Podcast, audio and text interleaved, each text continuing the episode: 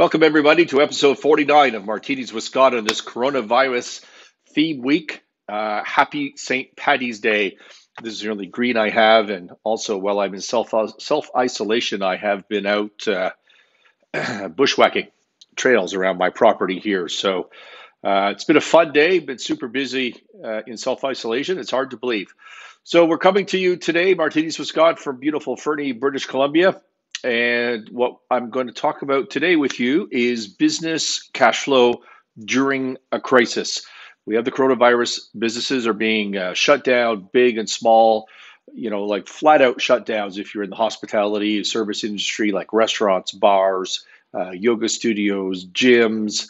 Uh, the ski hills, we're in a ski country here. All the local ski hills have been shut down. So we uh, cancel our holiday trip for March break, for example. And many businesses are not necessarily shut down, but they're in serious trouble and they're not going to come out of this thing unscathed. So think airlines, um, hotels. I think uh, occupancy rates are around 10, 20%, depending on where you are right now. I mean, it's just, uh, and this is a big time of year. Obviously, March break uh, for big time of year for the hotel hospitality industry. Uh, cruise ships uh, are toast, construction, I was speaking with a special loans officer today. Special loans officers are bank managers that deal with accounts that are in serious trouble within the bank, um, and they're heavily focused on construction because uh, most government jobs are going to be pulled, and um, you know you can't easily cut down your expenses, uh, your fixed costs in the construction business. Uh, and the overhead that you carry. So they believe that there's going to be a, a significant problem in that industry. Obviously, energy has got its own issues that just sit on top of the coronavirus issues. And so um, oil's tanked. That's making projects unprofitable. And so I don't see that industry coming back uh, unscathed anytime soon. Um, so let's say uh, you're one of these businesses. Let's say you're a business that's completely shut down. Um, let's talk some strategies about how you might be able to hunker down and save your business rather than going under and closing the doors and never coming back which uh, I fear, and the special loans guys that I talk to fear, and the solvency lawyers I talk to fear that that's exactly what's going to happen. So let's let's make sure that doesn't happen to you. Let's hunker down. So before we start about the ins and outs of cash flow, which is what this is all about. It's not about profitability, it's not about marketing, it's not about strategy. This is hardcore cash flow management for a short period of time, right? This is a transition issue. This is, we've got a crisis, we know what it is, uh, it'll be cured. I don't mean the disease will be cured. I mean the economic crisis uh, will be cured. There'll be a uh, there'll be a time frame you have to estimate what that is, and then the markets are going to start coming back. Not necessarily stock markets, but your the market for your business, your restaurant, your yoga studio, whatever it is that you're running that has been closed. So. First thing is you need to be in the right frame of mind. Uh, you need a frame of reference uh, that you need to admit that you're in trouble and that drastic steps are required to save your business, if in fact that's the position that you're in. So we run a uh, at Sinclair Range, we run a, uh, you know a ten pointer um, checklist as to how to turn around a business. The number one is admit you're in trouble. So what does that mean? As a business owner, what, what does it mean to admit you're in trouble? What it means is to not be reactionary, to not you know take the money that you have, pay it you know, to the people that you think are most important until it's gone, um, and then go to business. Right? It's it's to not react one by one to the arrows that are coming at you every single day, multiple arrows per day, and you just take the hit and you take the hit and you take the hit, and then you're dead. Right? Instead, get in front of this thing, get a shield, stop those errors. I did not write out this analogy, by the way. I'm, I'm quite liking it. um, uh, just came to me as I was talking. But you get in front of this thing and stop the hits coming at you. Lead. That's what it means. I'm in trouble. I need to lead and I need to make hard decisions and I need to make them today. How do you get in that frame, uh, frame of mind if you're struggling with it? Well, ask yourself some questions. If you go out of business two months from now, what good were you to your employees? Right? If you're struggling, or are you to your employees, if you're struggling with the idea of layoffs, it's not fair. These people need their income. Uh, they're isolated at home. It's this crazy virus. I mean, those are all reasonable things to think and to feel for sure. It's a really situation that sucks. But if you continue to pay them and then you close your doors because you're bust, because you're out of money, Was that the right long term decision for you and for those employees? If they're out of a job two months from now, um, as this virus thing breaks and business gets back to normal and you're not around, you didn't do them any favors, right? That hurt them. So what good are you uh, if if you if you don't survive this? Your job number one is to survive so that there's jobs there for people when things turn around. What good are you to your landlord if he has to come and lock the doors uh, two months from now because you're permanently shut down and go release this thing? Uh, go go sorry, release this property, right? You're no good to anybody if you're closed. Job number one is to save the business so there's jobs and commerce can go back to work, right? I think you logically can agree with all of that.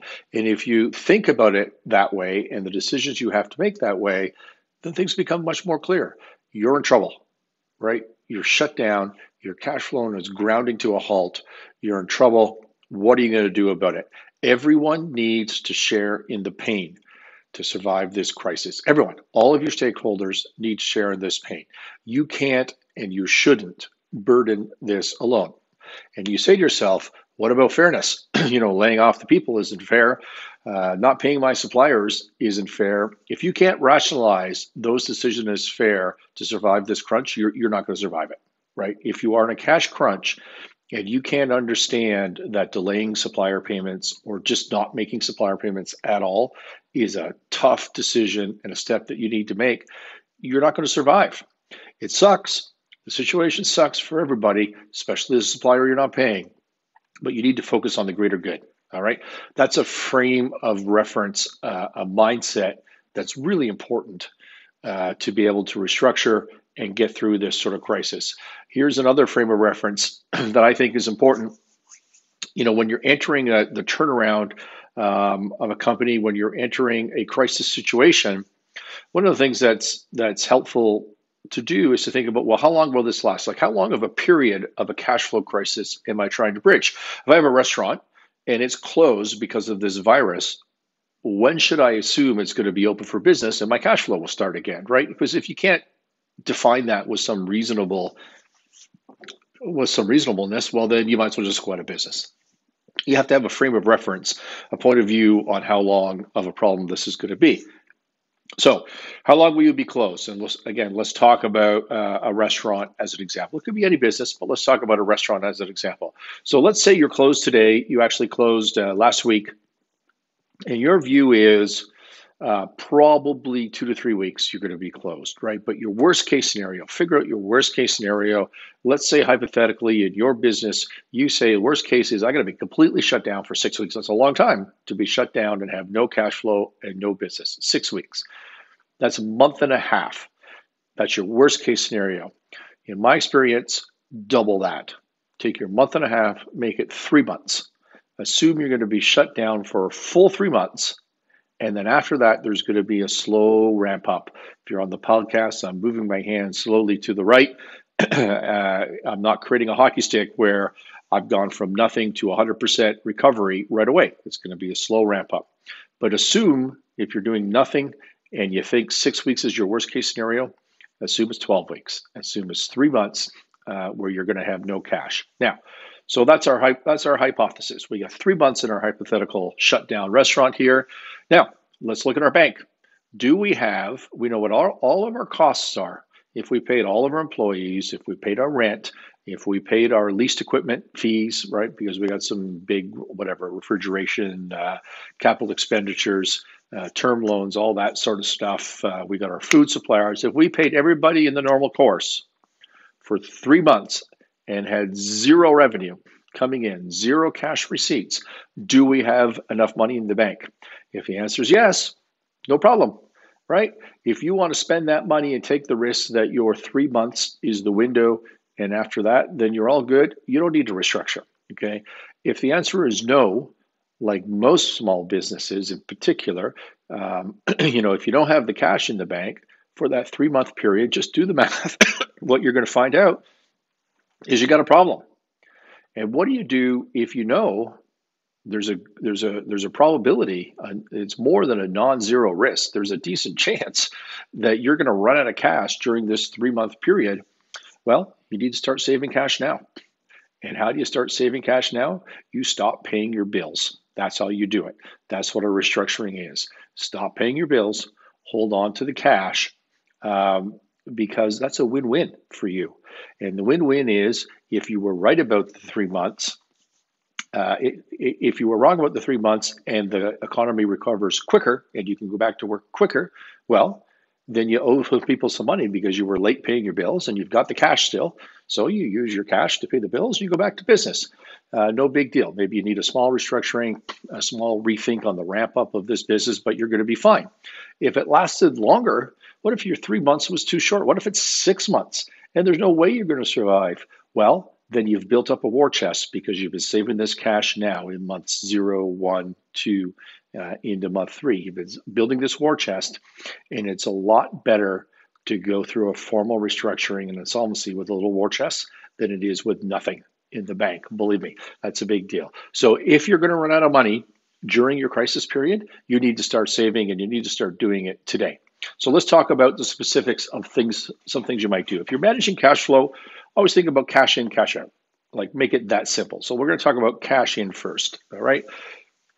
So um, here's just some some uh, bullet points that I put down on ways to accelerate cash flow, get some money in the door in this situation. So let's say you're a business with some accounts receivables.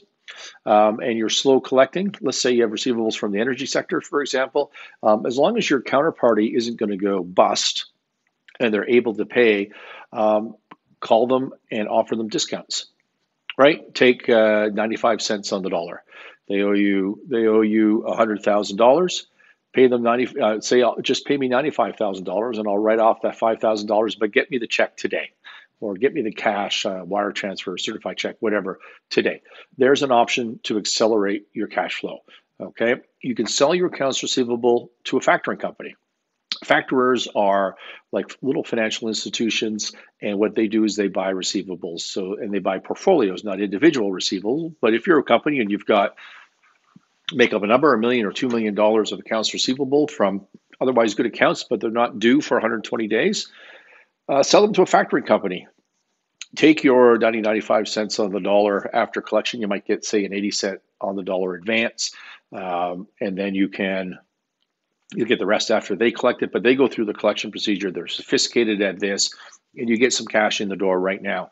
If you're my shutdown restaurant, I love this idea of selling gift certificates uh, right now uh, to bring money in to your loyal patrons who will come back and uh, use those gift certificates in three months, four months uh, from now when you're back open. That's a way to accelerate some cash flow, uh, get some money in the door. Um, virtual uh, solutions. If you're a gym, uh, yoga studio, you can do virtual classes. You can do um, you can do takeout from restaurants, which is sort of a virtual dining experience. Uh, there's some talk that the world's going to change to a to a kitchen. Uh, that restaurants are going to change to a really a, an external kitchen from houses in the in the future. I don't believe that, that things are going to be that drastic. But you know, Amazon's hiring hundred thousand uh, people. Uh, was announced in the Wall Street Journal this morning. I mean, this whole uh, direct to consumer at their home thing is uh, is, is probably a fundamental shift in the way that we consume things. Anyways, restaurants go to takeout. Uh, services like uh, yoga, gym studios, you can do virtual. Um, I was speaking, uh, I was texting yesterday with a, a couple of artists in uh, Nashville, and one of them in particular was talking about they're organizing um, virtual concerts, uh, virtual performances. Um, so do that sort of stuff, market the hell of it, and find a way to monetize it. There's all sorts of different strategies for that but those are great examples of, of bringing some cash in right away. Um, you know, in summary, you're looking for a way to provide value to your brand loyal customers when you're talking about these coupons and virtual uh, gift certificates and virtual uh, sessions. Provide some value to your brand loyal customers. They will step up for you. Lastly, on the cash inside, uh, government support. We talked about this yesterday on the show. There's lots of federal government uh, uh, state government, municipal government, provincial government in Canada. Lots of programs being put forward Um, uh, in Canada, BDC, we're looking at one. It's got a, a, program they just announced. EDC's got a program. The Export Development Corporation has got a program they just announced. Um, same in the U.S. They're all over the place. Do some research. Get in on it. Um, I learned this today. I didn't know this before, but one of the significances of declaring a, a, a state of emergency in um, in Ontario, for example, and every other jurisdiction, including in the US, is it triggers a lot of your insurance policies that you can actually go get insurance for loss of business and business uh, continuation insurance uh, because of this sort of disaster. Check your insurance policy, talk to your insurance broker. Maybe there's money to be had. Um, uh, just reminds me I need to talk to my people about that as well. For our, our companies are doing great. Um, we don't have the cash, you know, on that three month test, we're fine. Uh, we can continue on as normal, and uh, we don't have anything in our portfolio currently that is in the service business that is completely shut down. So on that side, we're a little bit lucky, but on the cash side, we're good. And um, and in fact, uh, we're using this, as I said yesterday, as an opportunity to kick ass, to hunker down and beat the competition, who otherwise is in chaos right now. Okay, that was cash in. Let's talk about cash out. So, employees. Marriott today, one of the largest or the largest hotel uh, company in the world, announced the furlough of tens of thousands of employees. The furlough. I'd never really heard that word in the con. I think that's more of an American thing, in the context of uh, of employees. But what it means is is is layoffs. That's basically what it means. So they're putting uh, tens of thousands of people um, out of work temporarily during this crisis, and those people will be receiving no pay, not some pay, not 80% pay, not 50% pay. They're receiving no pay, but they are receiving continued health benefits. All right. So Marriott is hunkering down. They've made that tough decision that we've talked about. You need to you need to lay people off. You need to find uh, you need to find the law within your jurisdiction because it changes all over the place what you're allowed to do you can learn that online. You can talk to an employment lawyer for 10 minutes. Um, you can just call your local government agency and they'll tell you. Um, but there's lots of information online about this, and you need to cut your employment expense because you're doing no favors to these employees if you don't exist three months from now, or if you made them work and then ran out of money mid pay period and don't pay them at all, which happens all the time don't do it. Make the hard decision up front because it's a fair thing to do uh, for these employees. And if you can continue their health benefits, do so because that's a terrific thing to be doing, obviously, uh, in this critical time. Your suppliers, you got a bunch of payables on your list. In our scenario of a restaurant, we shut down. If you're a really slow business, you maybe you're buying a little bit, but you don't have enough money coming in, or you won't in your in your three month disaster plan here to pay the suppliers on time or at all, potentially. It helps to remember what bankruptcy protection does. I'm not saying you're going to file for bankruptcy protection, but that's the formal way to go about not paying your suppliers and to restructuring your unsecured debt, which is means suppliers. And if you had done that, if you'd gone Chapter 11 or uh, CCAA in Canada or Notice of Intent to file a proposal in Canada, what do all of these things have in common? is it's called a stay on existing debt. So they say to the court says issues a court order to all of your creditors. It says, okay, I'm not, you know, that back debt, you know, the money we, that company owes you, they're not going to pay it right now. They're just going to stop paying you. Okay.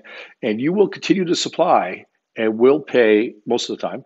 And the company will pay you COD. So you're not going to make the situation worse. Okay. If, if we owe you $10,000 right now, we're not at any time going to owe you $11,000, all right? But we're also not going to owe you nine until the end of this process. That's what banks, bankruptcy protection does for a company like yours. Well, you could do the same thing informally. You can go to every one of your customers and you could, uh, and every one of your suppliers, sorry, and you could say, I owe you $5,000. We can't pay you. We can't pay you. You could even say, we owe you $5,000. I can't pay you, so I'm not sending you any checks, except I need to buy another $1,000 worth of goods for whatever. Here's the $1,000 right now. And we're just going to see you at the end of this, you know, three months if it takes that long. And we're going to come back to you and we either are just going to pay you what we owe you and move on, right? And have a happy supplier customer relationship going forward, or we're going to have to restructure if things aren't going the way we thought. But for now, what we're doing is we're stopping and we're taking a holiday and we're not paying the check. Sound drastic? It is, but that's precisely what happens if you were going to bankruptcy protection. The court would do that for you, okay? So it is the fair thing to do from a restructuring perspective, and you need to make hard choices. Don't make the problem worse. Do not take more credit from anybody. Don't buy things on credit. Pay for what you're doing. But I suggest, but if you're shut down, you're not doing anything, and you just stop paying your suppliers. You have to do it, okay? And save that money. Things turn around two weeks from now, you got the money in the bank, pay the suppliers. All good, okay? But you need to start saving, as we said. Your bank, uh, we've talked before about how to manage your bank at a time of crisis. You need to communicate. You need to have a cash flow model. Uh, there's other shows on that. I'll be doing more shows on that. Um, here's one thing that you can do today with your bank. You can stop paying the principal. It's called a principal holiday. You could even ask for an interest holiday, but interest holidays become a little bit problematic internally at the bank. But a principal holiday is easy. It's funny. I was talking to this. I was going to thinking about that for the show today, and then I was talking to the special loans officer, as I said, and uh, he volunteered that as things that they're doing for their clients. Well, you know, we just take principal holidays. Interest is tough, but we can take a principal holiday. So stop paying the principal on your debt. And if you have a term loan on equipment, stop paying the principal. If you have leased equipment in your restaurant, call the call the people that gave you lease. Just say, look, I'm not, I'm not paying this for three months, and they're going to threaten. Well, we're going to come, we're going to come uh, take your equipment out, and just tell them fine. You know, like get a court order, right? good luck getting a court date today because all the courts are gone too, right? Every, all the judges are out, right, for this sort of thing. So you need to take these drastic decisions, uh, but you can get away with that. Um, term loans I talked about, your bank I talked about, uh, your operating lease, your real estate. I can negotiate that, um, but it's tough, and I do that. I've been doing this for 30 years. Um, you probably just need to pay your rent because landlords have all sorts of other remedies available to them. And if they're aggressive, and some are, um, you know, it's tough. It's just tough. The, the law's not on your side for that. So you can get away with like 10 days and 15 days. And, you know, you see companies all the time that haven't paid their rent in three months because the landlord's been pretty forgiving. I'm not saying it doesn't happen. I'm saying the law's not on your side on this. And everything else I talked about, uh, you're in a pretty strong position legally to not get shut down by whoever it is that you're not paying. All right. So there's some ideas for getting more cash in, uh, to stop putting cash out, to help your cash flow, and then when you're when you've made those hard decisions because you're in the right frame of mind, which is to save your damn business so that you're of use to somebody three months from now, then what you need to do is rebuild your new plan for the new normal because you're not going from zero revenue back to 100% day one. You need to build up, and maybe you're not at 100% for two years, right? Maybe you're good, maybe the new normal is 70% or 80%. So maybe you don't hire back all of those people. Maybe you increment your way in the plan. Spend this time off thinking about those sorts of things. And here's an offer for you. if you're a listener, you hear this, you need to get some help to get through these decisions, what to understand what you can get away with and what you can't get away with. You're in a war. You need someone giving you consult uh, consultation. And if you want to call me or if you want to email me, they're going to put my phone number and the email in the description. And just call me up, email me, and you've got five minutes of my time for free. Uh, I won't charge you anything. Ask me questions. I'm I'm. This is drastic times. I'm happy to help you try to work through that. Thank you for listening. This has been a Martinis with Scott. Um, we are a show about winning at business, uh, geared towards business managers, uh, owners, entrepreneurs, directors, anybody who's excited about winning at business. And as a parting note, I want to thank uh, uh my good friend Patty, who is not an Irish person despite uh, her name. Uh, and she sent me a quote that I love today from Jackie Gleason. It said, A man must defend his home, his wife, his children, and his martini. That's exactly what I do. With the parting thought, everybody have a great St. Patty's evening.